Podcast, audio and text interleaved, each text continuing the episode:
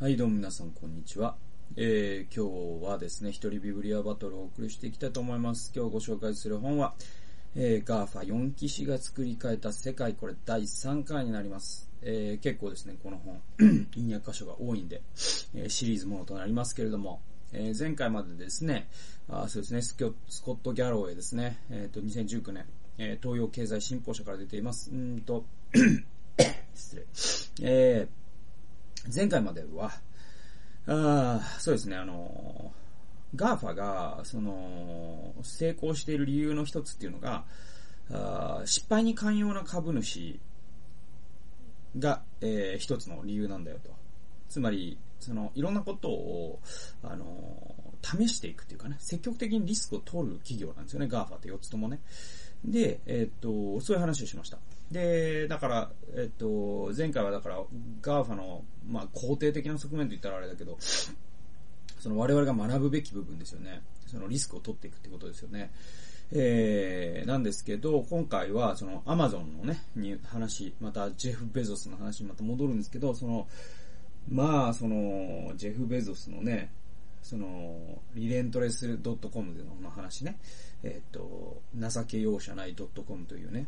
えアドレスを今も保有しているという恐ろしい話があったりとかするんだけど、えー、ベゾスの見ている未来っていうのがあって、これがまたちょっと恐ろしい話で、1ナンバー1241ですね。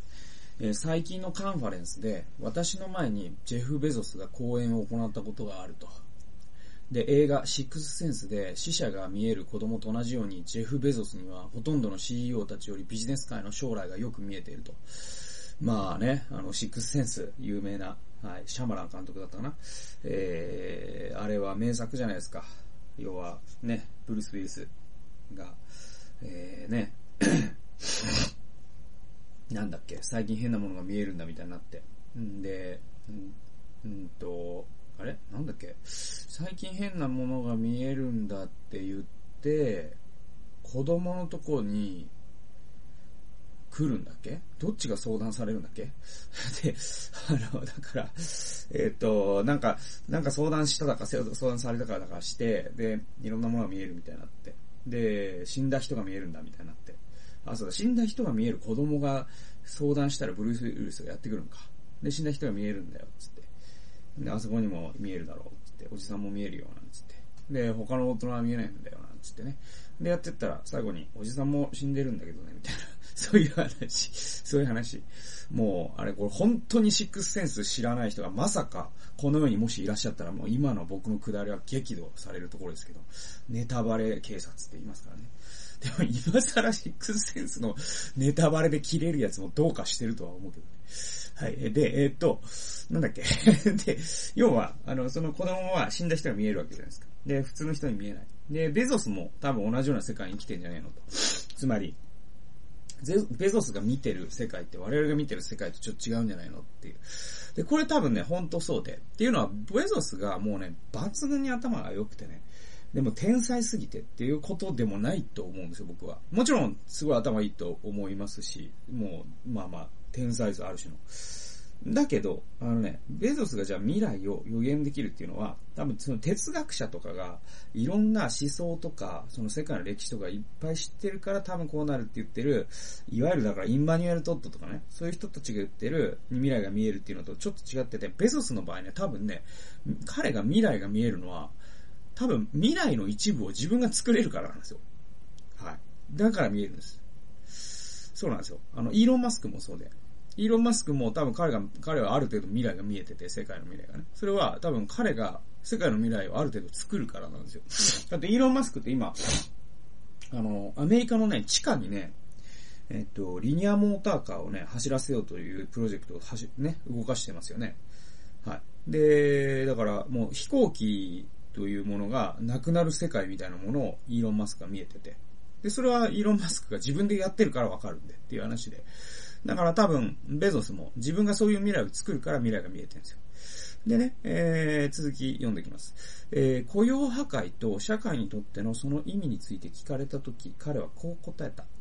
え最低限、え所得保障制度を再び採用することを考えるべきだ。そうでなければ逆所得税によって全ての国民に貧困ラインを上回るだけの現金を支給すべきだ。これつまりベーシックインカムっていうのをやるべきだって、えー、ベゾスが言ってるわけですよ。まあ、日本だったらね、あの全国民にもう年金とか子供とかお年寄りとか病気、病気じゃない、金持ち、貧乏人関係なく、全員に、えー、まあ、コロナのあの10万円の保証のように、えー、全員に、あ、一人頭7万円を支給すべきだっていうのが、まあ、7万円っていうのはいろんな諸説あるんだけど、多くの人が7万円を、えー、支持してるんです。そのラインっていうのは何かっていうと、えっ、と、貧困層の人が、あ要は、えー、いわゆるこう生活保護ってあるじゃないですか。生活保護というラインを下回らず、なおかつ、貧困層の人でも勤労意欲がなくならない。これが20万円になっちゃうともう働かなくていいやってことになっちゃうんだけど、これ7万円っていうのは結構微、えー、絶妙なラインで、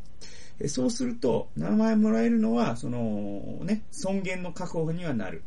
えー、だけれども、働くともっと豊かになれるから、働くというインセンティブはなくならない。このラインが7万円ぐらいじゃないかと多くの人が言ってる。で、アメリカだとまあ700ドルになるんでしょうか。ね、そういうのを配るべきだってベゾス言うんですよ。でね、聴衆は口々に褒めたたえたと。弱者のことをそれほどよく考えてくれるとはなんと偉い人だと。これがね、こっからがすごいんですよ。いきますよ。しかし待ってほしい。アマゾンの倉庫内部の写真が世間にあまり出回っていないのに気づいた人はいないだろうか。それはなぜなのか。あまりにも衝撃、衝撃的で不安をかき立てられる光景だからだ。安全が守られていないいないとか、えー、ニューヨークタイムズの記事の通り従業員を酷使しているとか、どちらも違う。不安をかき立てるのは、従業員を酷使するどころか、従業員がいないからなんだと。はい。だから、アマゾンの倉庫って何が恐ろしいって、そこでね、なんか奴隷が古希使われてとかって話じゃなくて、そこに誰もいないということがゾッとするっていう話なんですよ。でね、えー、ジェフ・ベゾスがアメリカ人の所得保障を支持するのは将来の労働事情を見越してのことなのだ。少なくとも彼のビジョンには人間のための仕事はないのだと。すごいですよね。ゼロとは言わないまでも、現在の労働人口を養うにはとても足りない。だってアマゾン思い出してくださいよ。自動運転の技術今進めてるわけですよね。で、今人間が行っている仕事の多くはいずれロボットが遜色なく、時に、時にははるかにうまく行えるようになるだろう。しかもロボットは子供を空手に連れていくために、えー、愛、対したいと言った、あ、なんだこれ。あ、なるほど。うん、あ、相対したい。だから子供を空手に行くために相対させてくださいみたいなことを、そういう面倒なこともロボットは言わないでしょうと。子供が風邪ひきましたみたいなことも言わないと。人間の労働者とは違ってですね、労働、ロボットは優秀だと。っていうふうに、ベゾスは思ってると。でね、えっ、ー、と、アマゾンは、同社の中核能力の一つであるロボティクスについてほとんど公言しないと。それは深夜のテレビ、テレビの司会者やうるさい政界の候補者の餌食になるのが目に見えているからだ。だから、アマゾンってですね、注意深くその自動運転の技術を進めていることとかですね、ロボティクス、つまり、えー、倉庫を無人化するとかですね、そういうプロジェクトいっぱい持ってるんだけど、それを公開してないんです。で、株主にはある程度公開してるんでしょうけど、相当情報を、なんていうかな、気使って管理して、外に出ないようにしてるんですよ。なぜなら、それが表に出てしまうと、まあもうワイドショーとか、なんだろう、その、英語、ね、CNN とか、あね、ニューヨークタイムズとかの、まあ格好のね、えー、面白いネタになっちゃうわけじゃないですか。アマゾンはこんな恐ろしいことを考えているなんつってね。で、それには偏見も含まれるけど、事実も含まれるから。だからやっぱ何も言われないのが一番得だってベゾスは思ってるんですよ。で、だからベゾスがベーシックインカムをね、えー、支持してるっていうのは話の半分で、もう話の半分は労働というものがこの世からなくなるだろうとベゾスは考えてる。だとしたら誰がアマゾンの商品を買うんだってことになる。彼ら、働けない奴らにも、アマゾンの商品を買ってもらわないと、アマゾンは大きくなれないから、彼らにはベーシックインカムって形でアマゾンの商品を買い続けてもらう。アマゾンプライム会員であり続けてもらうということをベゾスは考えてるんだって、彼は迫害主義者だからそう言ってるんじゃないっていう話です。えー、2012年には、アマゾンはひっそりと、高度な倉庫ロボット騎馬システムズを7億7500万ドルで買収した。これ770億円、まあ、8、800億円ぐらいの企業ですね。企業買収。大規模な企業企業買収をしてるんですよ。2012年にアマゾンって。で、じゃあその、えっ、ー、と、会社の名前が、えー、倉庫ロボット騎馬システムズっていう、えー、なんだ、そういうまあ会社だそうですね。だからまあ、倉庫を無人化するための会社ですよ。そういうベンチャー企業みたいのを800億円で買収したそうです。で、アマゾンの倉庫で働く人は誰しもが激しく動揺したのではないか。起業家は雇用を創出してくれるはずだろ？実はそうではない。少なくともテクノロジー世界の起業家の大半は技術力を高め、省力化を進めることで雇用を破壊していると。だから、あの、まあ、20世紀のね、大企業、トヨタであり、ね、えー、ジェネラルエレクトリニクスであり、えー、なんだろうな、まあ、フォードでありね。そういった20世紀を代表する大企業って、その企業がでかくなればなるほど、それに比例して雇用の数も生み出していったんですよ。これ実際そうなんですね。ところがテック企業、つまりまあ GAFA を代表するようなですね、えー、そういう企業って、実はその規模、もう巨体を抱えてる割に人が恐ろしく少ないと。もうこれもあの、数字の上でそうなんですよ。そして彼は、その、彼らはさらにその数が減りゃいいなっていつも思っている企業なんです。だから GAFA って20世紀の企業と異質なんですね。はい。えー、1ナンバー、2049番。えー、富裕層というのは、これね、ちょっとまあ、ちょ質の違う話になってくるんですけど、これちょっと面白いなと思ったからメモったんで、ちょっと今までの GAFA の話と若干ずれるんだけど、えー、一応引用しますね。えー、2049番。富裕層というのは地上に存在する他のどんな集団より均質である。えー、私は最近 JP モルガンの投資サミットで講演を行った CEO であるジェイミー・ダイモンが同銀行の300人の重要顧客とその顧客の資産を運用しているファンドの創設者や CEO50 名ほどを招いていた。いずれも上気を逸した金持ちだ。えー、世界が微笑む人々、過去幸運なる生死の会であると。そんな会があるんですね。で、えー、あらゆる国から来た人々、あらゆる文化的背景を持つ人々にもかかわらず、そこには似たものが溢れていた。つまり、その中にはアメリカ人ももちろんいっぱいいたでしょうけど、まあヨーロッパの各国とかですね、アラブからもいたかもしれない。もしかしたらアフリカからも、ね、インドからも、中国からも、もしかしたら日本からもいたかもしれないですね、この300人の中には。ね、だけど、これが面白くて、いろんな国から来てるから、いろんなね、えー、文化的背景を持つ人がいるだろうと、エスニックな空間、空間なんだろうなと思いきや、部屋にいた誰もが同じ言語を話すと。えー、本当の意味でも比喩的にも。はい。これまああの、英語を話すってことですね。しかも、同じ言語を話す。これ比喩的にもっていうのは、えー、こういうことなんですよ。エルメス、カルティエ、ロレックスを身につけているので。えー、子供 IB リーグへ行かせ、IB リーグっていうのは、ハーバードとかプリンストンとか、えー、イェールとかですね。まあ、アメリカの古い大学、えー、日本の旧制帝大みたいなものと考えてもいいでしょう。まあ、とにかく、でも日本の旧制帝大と一番違うのは、アメリカの IB リーグは、あの、学部生は、学、えー、学費がもう、恐ろしく高いということです。IB リーグちゃんと卒業するにはですね、一人当たり、えー、最低でも5000万円必要だとされてますからね。えー、そんなとこ行けるのは、まあ、金持ちだけですね。はい。えー、次。えー、イタリアやフランスの海辺かカリブ海のサンバルテルミー島で休暇を過ごすと。ね。これ面白いですよね。だから、その、300人がみんな似てたって言うんですよ。同じものを身につけ、同じ大学に子供をやり、そして同じ場所でバカンスを過ごし、えー、恐ろしく記号的に似ていたっていう話で、これすごく面白くないですか？で、世界の中産階級が一堂に会してもそこには多様性がある。ね、違う食べ物を食べ、違う服を着て、互いの言葉は理解できない。人類学の見本市だ。それとは対照的に世界のどこに行っても富裕層のエリートは多様でありながら同じ色だ。高級ブランドが大量生産品よりも地理的な境界を超えやすいのはこれが理由であると。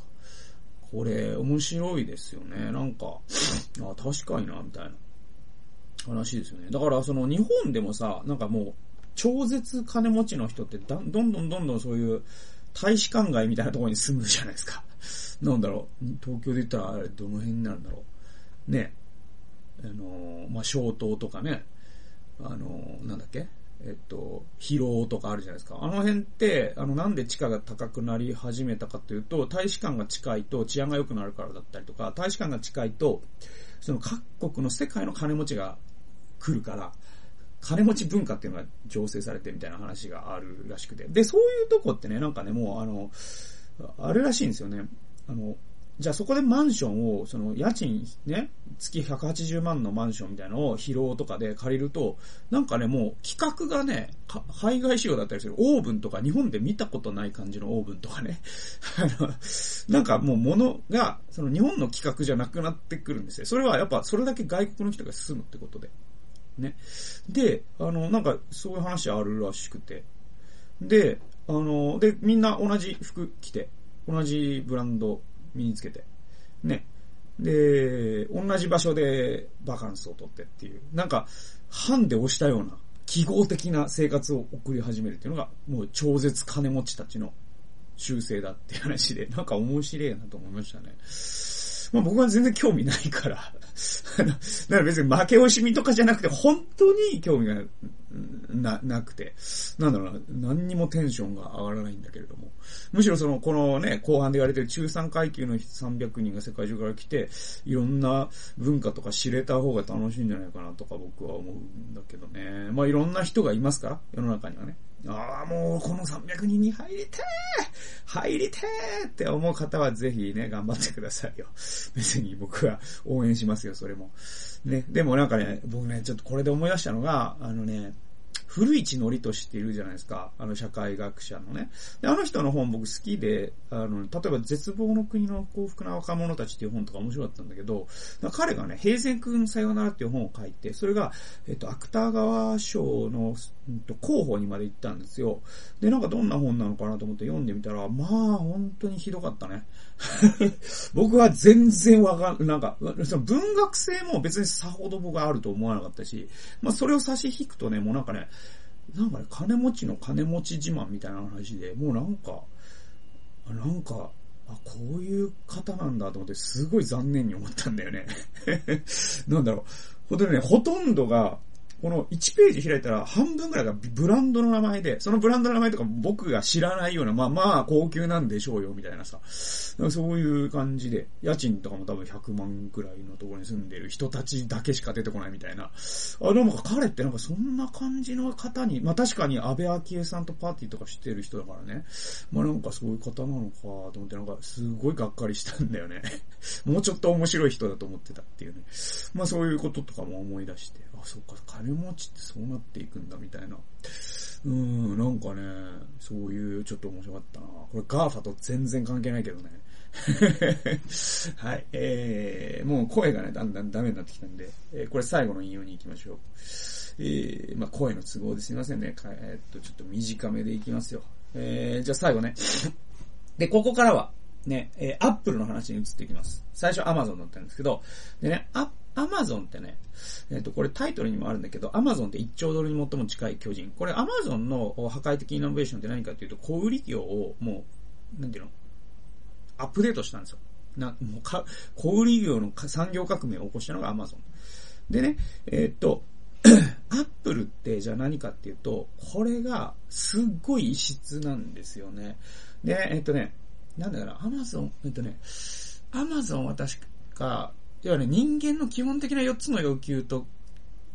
関連付けてるんですよ。スコット・ギャロウェイって GAFAを。で、アマゾンが多分胃袋みたいなことですよ。だから。要はその物欲というか人間何から、ね、何まで手軽に入ればいい、手に入ればいいみたいな夢を叶えた人じゃないですか。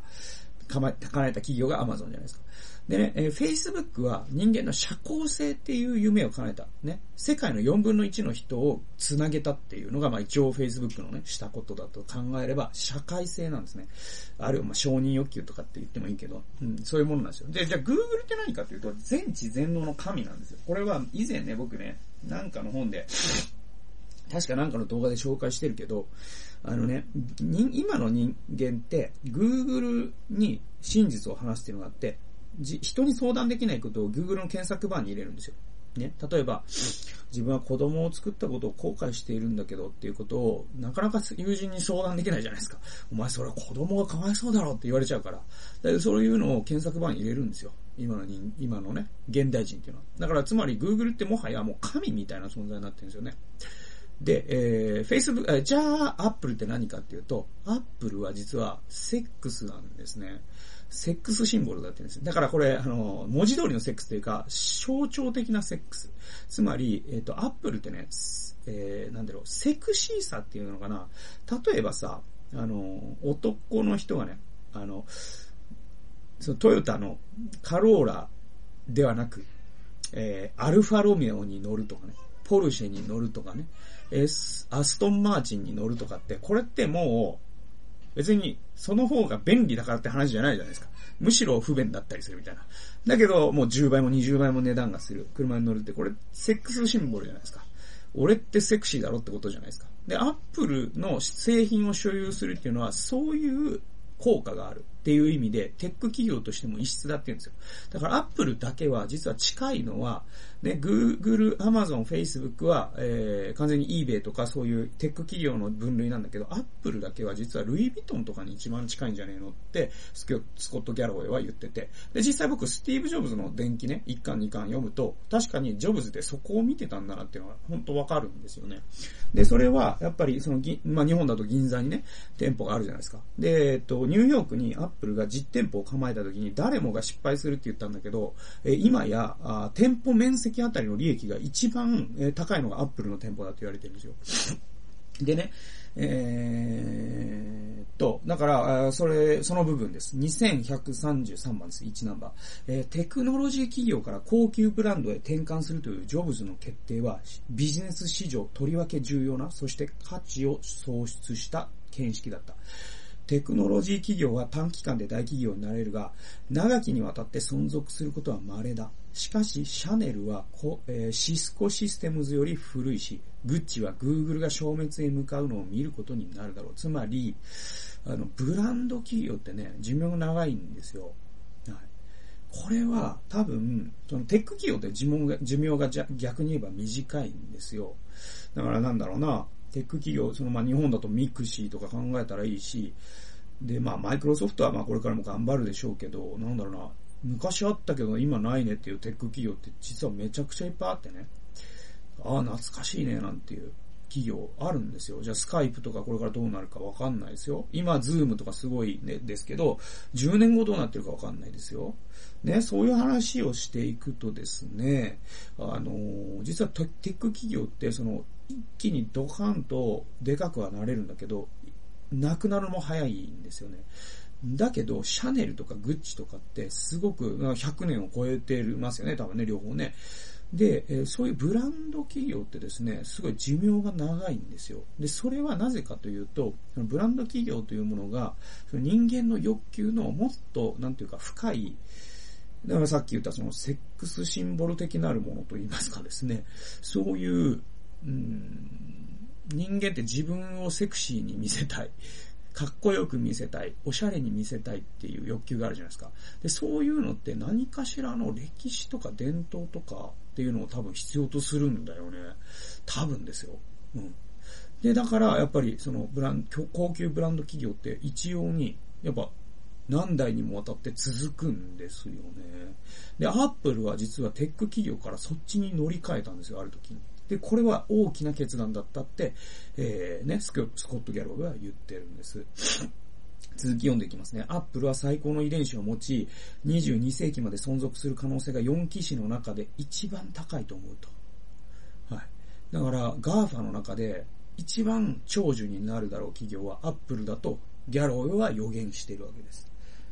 で、もちろんそうじゃん、そうならないかもしれないですよ。でも、ギャロウェイはそういう理由からそう思ってると。で、頭に、頭に留めておいてほしい。4騎士の中で少なくとも今の時点で創業者と創業当時の経営陣がいなくなった後でも好調を維持しているのはアップルなのだと。アップルだけなのだと。だから、 GAFAってね、あのー、全部1代目なんですよ。まあ言うまでもなく。確か、Facebook って創業2006年とかだっけ？で、Google も90年代後半。えー、Amazon も90年代後半。だけど、Apple って、えっ、と、創業が、えっ、と、80年代 ?70 年代とかですよね。で、えっと、何より一番近いのは、だから、Amazon、Facebook、Google は全部、その創業者、まあ、Facebook だったらザッカーバーグが今もいますよね。で、Amazon だったら当然ベゾスがいるし、Google も、あの、今もう当時の最初の経営陣は残ってるんですね。で、あの、まあ今はね、その Google の経営者、CEO はインド人ですけど、最初のチームは残ってるんですよ。で、だから、あの、アップルだけが、まあジョブズがね、天国に行った後も、で、亡くなられた後も、今、ティム・クックですけれども、えー、なんだよ、価値を落としてないんですよ。で、アマゾンとかグーグルとかフェイスブックって、ザッカーバーグとかベゾスがいなくなった後どうなるかっていうのはすごい不安定だと思うんですよ。っていうのは、彼らのカリスマで持ってるところって結構あるから。だから、あのー、結構その問題というのはでかいんですよ。だから GAFA が崩れるとしたらそういう初代の創業者がいなくなった時にどうなるかっていう問題は大きくあると思いますね。だけど、アップルって、じゃあ、ジョブズいなくなったとどうなるかって言われてたけど、えー、ティム・クックで今んとこうまくいってるじゃないですか。で、それは多分、アップルっていう企業が、つまりその、えっ、ー、と、ジョブズがある時に、そのブランド化したことでね、だからその、シャネルとかグッチとかって、その、もちろんシャネルもグッチも最初のカリスマ創業者いるんだけど、その人たちがいなくなっても、そのアイコンね、記号が残りさえすれば、あ別に誰がね、今の経営者だろうが、そのブランド力って落ちないじゃないですか。で、アップルのこの、あの、リンゴもですね、やっぱりその魔力を今持ってるんじゃないのだとすればその魔力って人間の俗人的なね、カリスマに依存してないから、もしかしたらあのリンゴの力っていうのは100年とか続く可能性があるよと、ギャロウェイが言ってるんですよ。これちょっと面白かったですね。そんなわけで、もう喉もちょっと限界になってきましたので、今日はこの辺りにしたいと思います。最後まで聞いてくださってありがとうございました。それではまた次回の動画及び音源でお会いしましょう。さよなら。